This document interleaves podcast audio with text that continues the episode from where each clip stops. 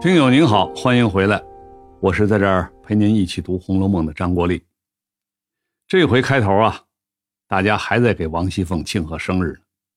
他们听的那场戏叫《金钗记》，这是明代非常有名的戏曲，主要讲的是钱玉莲和王石鹏的爱情故事。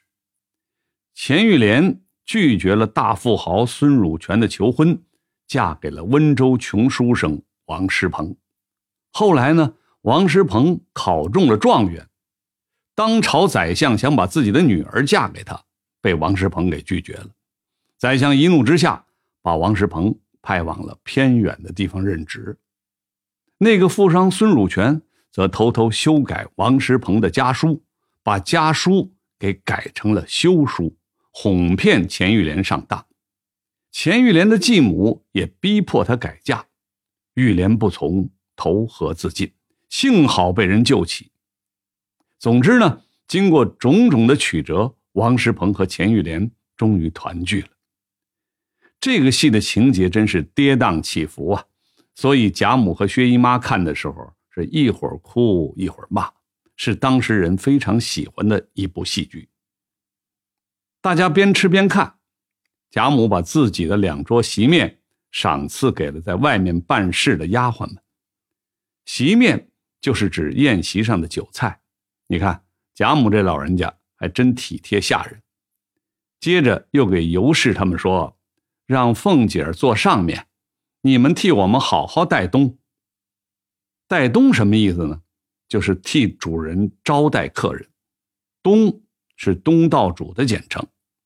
因为王熙凤过生日啊，那她就是东道主啊。但是贾母想让王熙凤今天好好享受一下，就让别人替她招呼客人，这就叫做带东。王熙凤被众人伺候着，喝了很多酒，有点上头，她得回家休息啊。谁成想丈夫贾琏正和包二家的偷情呢，于是就一阵乱糟糟的打骂，平儿也被牵扯到了。后来事情闹到了贾母那儿，贾母说平儿不像那胡眉眼道的人啊。胡眉眼道是指用邪门歪道来迷惑人，陷害人。平儿为人处事一向很端正，确实不是那种背地里使坏的人。王熙凤马上就给平儿赔礼道歉，平儿也对王熙凤说，奶奶的千秋，我惹了奶奶生气，做的不对。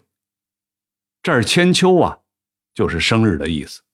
千秋是个吉利的词儿啊，有长寿的意思。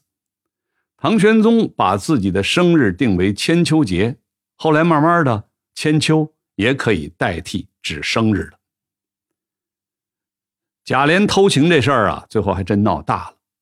包二家的上吊自杀，这可是人命关天的大事儿。贾琏赶紧花了200两银子给了翻译和仵作，让他们摆平这件事儿。翻译和仵作是谁呢？怎么这么大能耐就能摆平呢？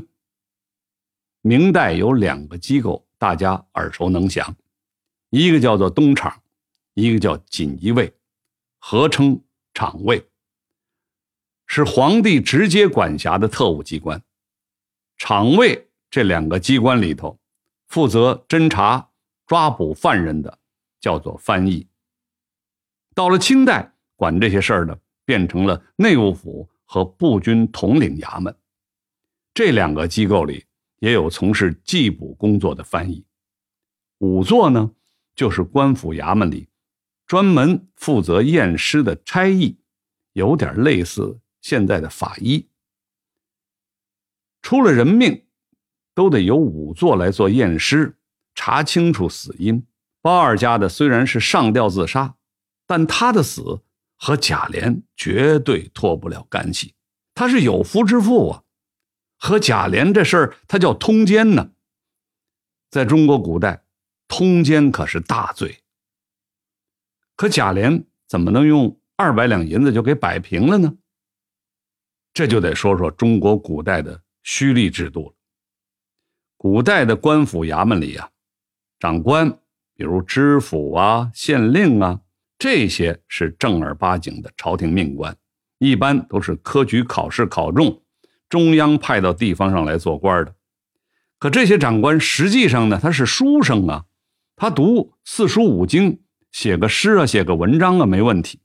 你让他独自的处理具体的案件，征收税务，人事管理等等，那这些书生出身的官员他就不行啊。所以每个衙门里面都有很多的胥吏，他们才是真正在一线办事的人员，但他们不是朝廷的命官，身份也很低贱，但是手头上的权力却很大。你就拿包二家的这事儿来说吧，只要一线办案的这些翻译和仵作说这就是一起普通的妇女的自杀事件，和别人无关，那这个案子就可以按照他们的意思给了了。我们常说不怕县官就怕县管，贾琏他很明白这一套啊，给真正负责的胥吏们一大笔钱，就把这件人命官司给轻松摆平了。好了，我是陪您读《红楼梦》的张国立，我们下次继续。